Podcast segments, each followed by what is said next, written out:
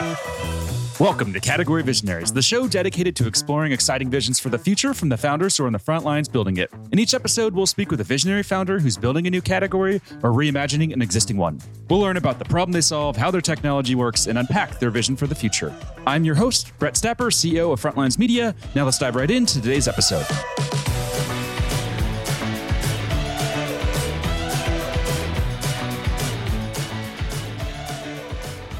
Hey everyone, and thanks for listening. Today I'm speaking with Vivian Wang, founder and CEO of Landed, an end-to-end recruiting platform that's raised over 8 million in funding. Vivian, thanks for chatting with me today.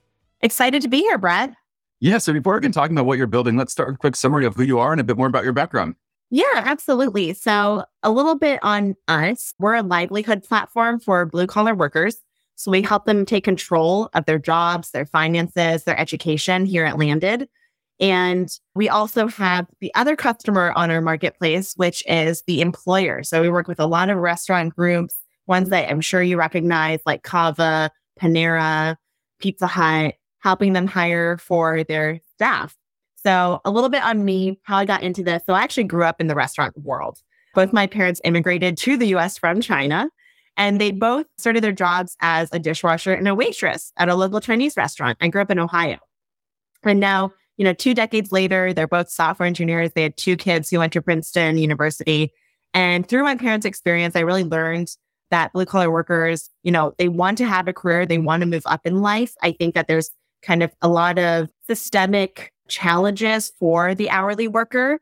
And, you know, I studied public policy when I was at Princeton. I also uh, spent some time at Oxford in the UK. And ultimately, you know, what I want to be building here and what got me really excited is really developing that livelihood path for the blue collar worker and offering them that support that, you know, my parents didn't have when they first came here and didn't have the community to lean on.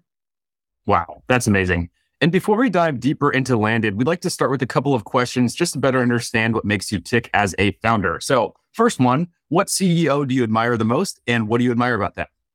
Yeah, absolutely. So, Tobias, the Tobi mm-hmm. at Shopify, I think that Shopify is an incredible business. They're able to empower small and medium businesses around the world.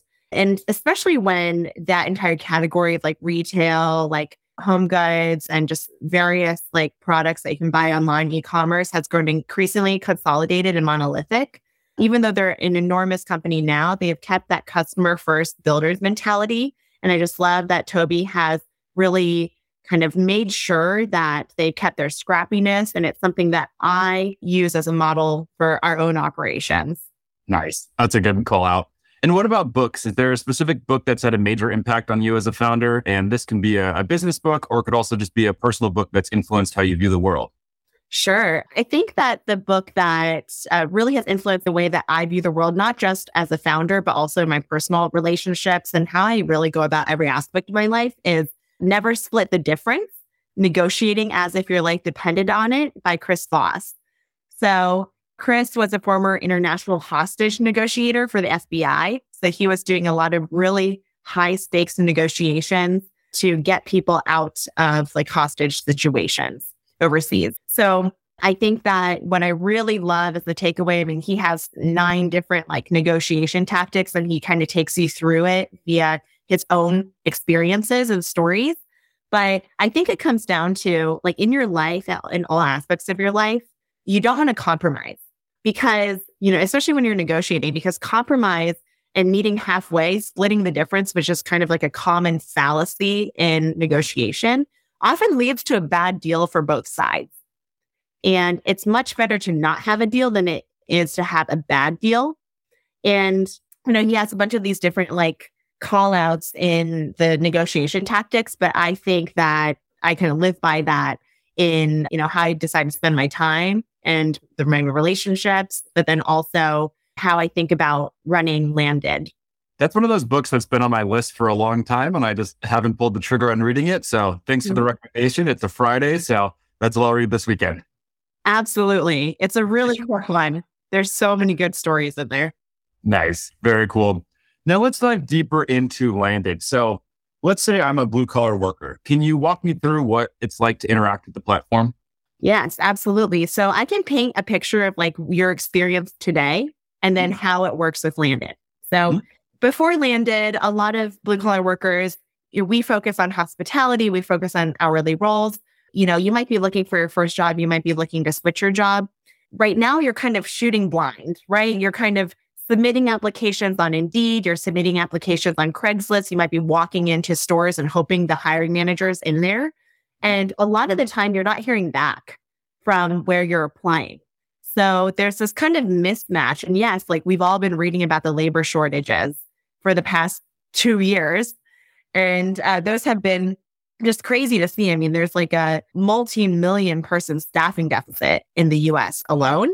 And so you're kind of like, you know, applying different places. You don't really know, you know, what the jobs are out there because there's a lot of information asymmetry. It's just a matter of like, you know, what you come across online. And so once you come onto landed, what we really want to understand is like, what is it that you're looking for? So for an hourly worker, there are different things that they hold in high esteem. So the first one is maybe you want to be working within like a 10 minute drive of your place. Maybe you want to be working close to public transportation. It might be certain shift availability. On average, hourly workers on landed, we see that they hold 2.1 jobs simultaneously, which means that, you know, they're having two to three jobs that they need to be working. So shifts really matter, pay rate matters, benefits matter. And so we kind of aggregate that. And then we also have a whole group, large group of these employers on the other side who are actually employing these hourly workers. So they have a, you know, different types of things they're looking for too. They have need to haves, they have nice to haves, and we match them based on our intelligent matching algorithm. So rather than inundating you with like a bunch of different options, we're really bringing to you like tailored options that really fit exactly what it is you're looking for. So now, if you're looking for a job, you can just come up to Landed and we can go and find the best fit role for you. Wow, that's amazing.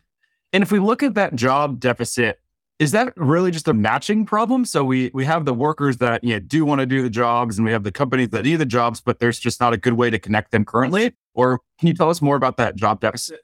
Yes, absolutely. So I think what has happened, you know, through COVID and now is the restaurant industry has been completely turned on its head. So before, you know, and I think we probably have all seen, you know, there are restaurants that have like closed down, maybe because like their labor structures have not worked in the past, because, you know, hospitality restaurants, grueling hours, super grueling hours. They work super hard and there's not, restaurants are pretty low margin businesses. So when we look at like, you know, how do restaurants win? They have to become a preferred employer.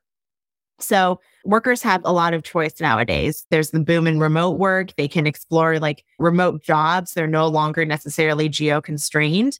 So the restaurants that are going to win and become that preferred employer are the ones who are able to develop 360 degree brands that delight not only their guests, but also their employees. So I think that paradoxically, for being people businesses, restaurants often don't realize the employee's full developmental potential, which is why that's like a core value of Landed is to really help these blue collar workers achieve that developmental potential. I think that capabilities of employees can't really shine when they just have a lot of rote responsibilities thrown at them to eat up time. So in the future, I see a lot of like automation, AI, to help restaurants tackle commodity tasks with ease and really propel employees towards more fulfilling high value roles that drive business growth. So I think it's kind of like a category change of the industry, like and how they're approaching their employees and really having like their previous ethos around how they treat guests come back and actually apply to their employees. A lot of restaurants have done it well in the past, like Danny Meyer is like you know, an amazing founder in the space and he has a really great like culture for their employees. And I think, you know, that's kind of the direction the entire industry has to move now. And I see on your website that it saves 15 plus hours of manual processes. Can you talk us through what that's like on the, the company side and the manual work that they have to do and no longer have to do because of your platform? Sure. So today, like if you're a general manager, by the way, the industry turnover rate in the restaurant industry, hospitality of employees is 130%. Wow. You're turning on average. You're turning over 130% of your staff every year. So you need to be hiring constantly. And today, if you're turning over that many people in your staff, I mean, each restaurant, you might see like only 20 people on shift, but they have like three shifts. They might have actually 60 to 100 people on payroll for that single location restaurant. So, given that, if you're a general manager, you're doing a bunch of things nowadays. I mean, restaurant operation has become increasingly complex. You have your in room, uh, in store diners, you have maybe a drive through, you might have curbside pickup. You're managing third party platforms like DoorDash, Uber Eats, Grubhub, Seamless.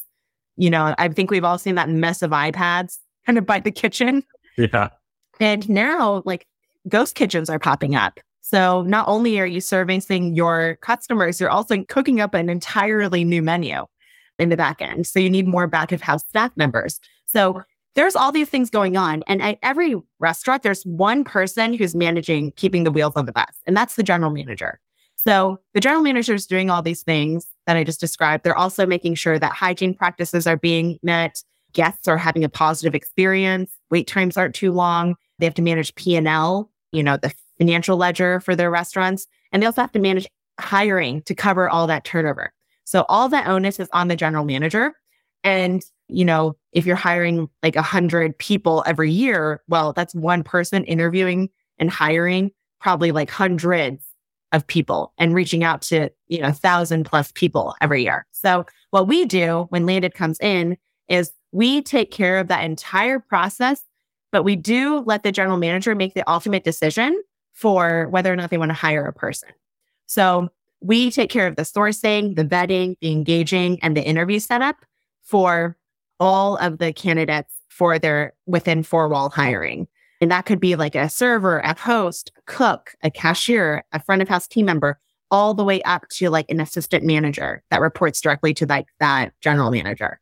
So now you're not like a general manager sitting there texting a hundred people like, Hey, do you want to come in for an interview tomorrow? And managing their calendars and doing all that. We handle all of it real time and we handle it 24 seven because we have our proprietary artificial intelligence that is conversational and can engage with candidates as if, you know, they're talking to a general manager themselves. So the candidates are getting a personalized experience and no candidate is getting ghosted by your company, by the way. Like candidates all have a positive experience. And then if somebody, the candidate is qualified and the match was the right match, then the candidate comes in for an interview and you as a GM just get to meet people who hopefully you hire. We use typically it's like a 10% hiring rate with us and how much we're vetting, we're able to literally 3x, you know, sometimes more than 3x that hiring rate, really helping the general manager make the most out of their time. Wow, that's amazing. I can see why customers love you. What year did you launch the company? Was it 2019? I think I read. So actually, we launched it fully to customers March of 2020, March wow. 14, 2020. Interesting time to launch a company. yes, it was, you know, it was a really interesting time because I was in San Francisco at the time and everything, the whole world shut down March 16th, 2020. So two days later. You know, I think that 2020 was a really difficult year for job seekers across the US. And for me, you know, it was alarming to see all the news stories circulating online about the havoc COVID 19 was wreaking on these businesses. I mean, like, you know, small medium businesses completely being shut down with like not really an end in sight. A lot of those job seekers getting furloughed and then later let go because businesses couldn't sustain that many employees and not have a customer base. So that really made our work all the more urgent. So we directed all of our energy, you know, after launch into building the fastest way for furloughed or laid off workers to land on their feet with a new job. We actually started with retail. We were primarily selling into retail. My background was in retail before this and tech before that.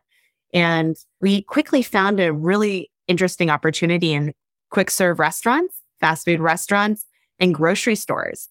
So that was kind of like what happened in the first 30 days of Landed. Wow. That's a good uh good story, I think, for the the first month of being in business. was, it was crazy. I mean, we saw like, and we did no marketing. It was absolutely no marketing. And we saw like thousands and thousands of people just like pour onto our platform, job seekers pour onto our platform. So it was amazing to see. What was going through your head at that time? It was as a founder and entrepreneur, were you freaking out a little bit? Like, what was your psychology like? You know, staring down this unknown, crazy pandemic, and you know, kind of feels like it would have you know jeopardized your whole business just at face value. So, what was your psychology like at that stage? Sure. So at Landed, we have three values and five operating principles. And I think the operating principle that kind of encapsulates how I felt at the time was our second one, which is micro pessimism, macro optimism. so at the micro scale, super pessimistic. I mean, we had to think rigorously about everything that was going on. We had all these people coming onto our platform. We didn't, and we were like, well, all these people, we need to help like a good chunk of them like get jobs. That's like a lot of pressure. And we also were like, wow, like this entire industry that we thought we were going to sell into first, like it's completely shut down with like, you know, no one's like shopping so during pandemic, right? So at the micro scale, we were like, okay, we had this responsibility. We have to be very pessimistic about it. Let's just assume that things don't open. Let's go find if there are any bright spots. There might not be any, but then, you know, the macro optimism was that, you know, we have an amazing team. And really quickly, we found interesting places for us to be, like grocery stores, like restaurants. And the macro optimism is that basically I know that with our amazing team and with how like tenacious we are at solving problems, that landed will be better tomorrow, next week, next year than it is today. And nice. if you know that for a fact without a doubt, then it makes like the micro pessimism more of a solutions oriented pessimism rather than uh, you know, wallowing in pity type pessimism. nice. That's really cool when you hear of companies really taking their core values and using them to make decisions as opposed to just being something that's slapped on a wall that doesn't really mean anything. So right. it seems like you're really living these core values. Yep, absolutely. Now let's talk about market categories. So when it comes to market categories, how do you think about them? Is this a category creation play or is this chipping into existing categories? Yep. So we're completely creating a new category. So just like how the sharing economy kind of emerged with Lyft, Uber, Airbnb, and now so many other amazing companies. What we're really trying to build is this livelihood economy. So, a livelihood is, I define it as made up of three parts. As I mentioned before, right? You got your job, that's the foundation of a stable livelihood. The second is your finances. The third is your education. So, when I think about livelihood, it really is like all those different factors combined. Now, obviously, we can't build all those factors like today. We have to focus on the first one, which is the jobs. And then, you know, we'll go into the next ones. But it's really interesting because there are companies out there that are, you know, helping restaurants with hiring, but our goal is actually coming down to brass tacks and really understanding the major problems facing our primary customer, which is that blue collar worker. So we thought about the biggest challenges they're facing, right? How do they find a job that is stable and, uh, you know, going to help put food on the table? The second thing is like 25% of blue collar workers are unbanked or underbanked. So they don't have access to like a bank account. You know, they're using check cashing shops, predatory payday lenders. And those are huge businesses, but they really shouldn't be. And then the third piece is, you know, how can you provide education? Maybe you don't need traditional like four year degree, bachelor's degree, you know, technical degree. Maybe you just need to know like how to do a budgeting spreadsheet. And then you can go from being a team member making $15 an hour to a shift lead making $20 an hour. And that's a life changing, you know, jump. And then in the future, moving up to being a general manager.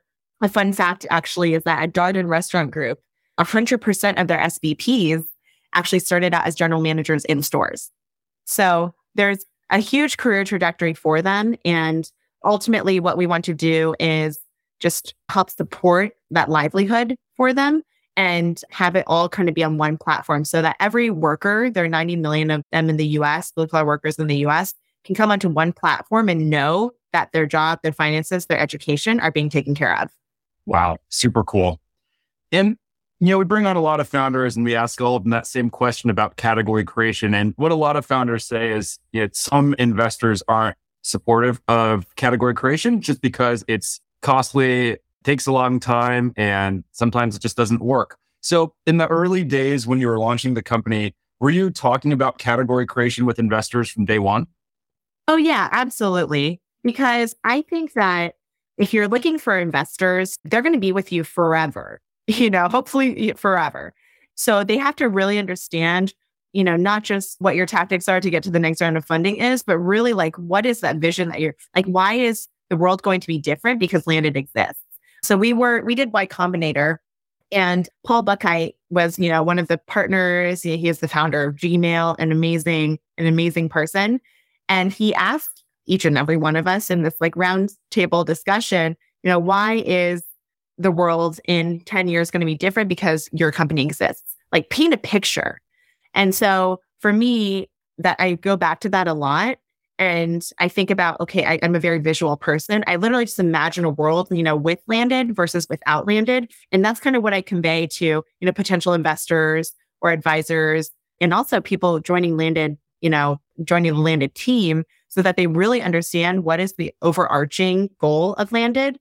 And if they're on board, awesome. If they're not on board, that's fine too.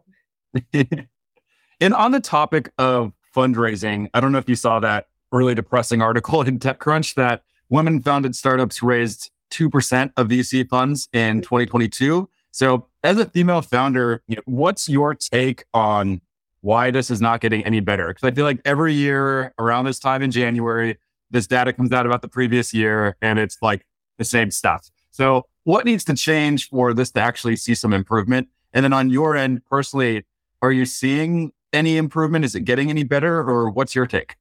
So, absolutely. I think that female founders need to really like help support one another because there aren't that many of them. I was just at a dinner like last week with an amazing group of female founders. And I think that sometimes like the voices of female founders can be drowned out. So you don't like hear about them as much. And I think like what really needs to change is like just these, you know, people who are in positions of power and, you know, do have resources need to go and like find these female founders. And I don't think it needs to be like a charity thing. There are amazing female founders running amazing businesses. And it's just more about building awareness and giving them a platform. I think that one thing that is kind of this uh, myth about being a startup that sometimes dissuades more women from, you know, becoming a female founder is that, you know, there's this like ramen founder persona. Um, you know, and you have to eat 99 cent ramen for like three years in order to be a successful founder. And I don't think that there's any shame in not being like a 99 cent, you know, ramen eating person for like three years. Maybe you have kids, maybe you have a family who needs support. And so I think there just should be more like education about like what are the steps to get to where you want to be, but then also understanding that there's a diverse set of people who can be successful. There's not just one brand and it's not just the brand that is the most, you know, talked about. So that's really, I think it just comes down to women supporting other women, but then people in positions of you know, power or who have a megaphone, who have a platform, have women come on and talk about their diverse like sets of experiences that may be different than some of these traditional mythological, you know, founder personas. makes a lot of sense. And that's, that's super insightful. Now, another question I wanted to ask about is just traction. So I see all the epic logos on your website. So are there any numbers you can share about the number of customers that you have today or the number of companies that are working with you? Yeah. So we work with nearly 400 companies in the space, amazing companies that are pushing things forward, everything from like a bartaco that, you know, is a fast growth company Cava, fast growth, all the way to, you know, more established brands like Panera, like Chick fil A. And in the first year of founding Landed, we actually 14x our revenue. And then the next year we 8x. And, you know, this year we also have some very aggressive growth goals because the faster we grow, the more businesses we're able to bring onto the landed platform, the more job opportunities we're presenting to the candidates and the blue collar workers on their platform. So that's really why we're trying to grow super fast. And are these deals sold through corporate or is it to the individual franchisee? It's a combination. So, depending on the type of business, some businesses are more like corporate owned stores, others are more heavily franchised. We work with both. Got it. Makes a lot of sense. And in terms of go to market, which is always very, very difficult, what would you say has been your greatest challenge so far and how'd you overcome it? I do think that like probably our biggest challenge was launching two days before the entire world shut down. um, pretty fair challenge. that was a big challenge. But you know, I think that like the way that we overcame it was really just listening to the customer. I actually still spend probably 30% of my time every week talking to customers. And that's not just the customer, uh, like the employer customer, like, you know, these businesses that are paying us, you know, SaaS revenue. But I also spend time talking to candidates on the platform. And when I do that, you know, I'm able to kind of, I think that it helps really accelerate the pace of learning because I'm hearing firsthand what their pains are, like, you know, what some of their goals are, things like that. And everybody in the business, you know, varying degrees, spends time with the customer. So just coming like our first value at Landed is customer obsession. We're very obsessed with the employers and the candidates, like the workers on our platform. And what we do not spend our time on is competitors. We don't really care so much what competitors are doing because ultimately, if you're making your customers happy and you're solving the problems, you will win. So I continue to spend, I don't plan on ever changing that, like, you know, spending a third of my time every week talking to customers. Wow. That's cool. Now, last question for you. I know we touched on this a bit in the category question, but let's zoom out. Uh, three years from today, what's the company look like and what's your impact look like for companies and for the workers? Sure. So, in three years from now, we're going to have launched our second pillar, which is the financial fintech pillar, where we're helping workers invest in their financial futures. So, there's going to be a whole host of like different types of things that we do to help them. But you know combination of like you know credit building payment streaming using like cutting edge fintech. And for the employers we just handle their entire hiring process. You know we already do that for like hundreds of companies today but we just really want to like continue growing our market share and continue launching new markets. We're kind of all over the us but we have our core markets. We want to launch more and more our core markets and you know 5x by the end of this year. And for the candidates, we're going to launch that initial, like the fintech platform and start learning and providing value there beyond just like getting them that job. So I'm super excited, you know, for what things look like. But three years sounds like kind of like a lifetime. We've only been, Landed's only been around for a couple of years. So, and we've done all this in that time. So I'm really excited to see, you know, what things look like in three years as well. Nice. That's amazing and super exciting. Unfortunately, that's all we're going to have time to cover for today's interview. But before we wrap here, if people want to follow along with your journey as you build, where's the best place for them to go? Absolutely. Uh, you can find me on Twitter, and my handle is just Viv Wang underscore, posting about Landed. And, you know, feel free to DM me. I'm always loving to talk, especially, you know, if you're a female founder, if you're a restaurant hospitality group looking for hiring, or if you're just, you know, wanting to chat, maybe looking for a new role at a kick ass place to work, feel free to DM me. I'm, my DMs are always open. awesome. Vivian, thank you so much for taking the time to chat and talk about what you're building and share this vision. This all sounds super exciting, and we look forward to seeing you execute on this vision. Thanks so much, Brett. All right, keep in touch.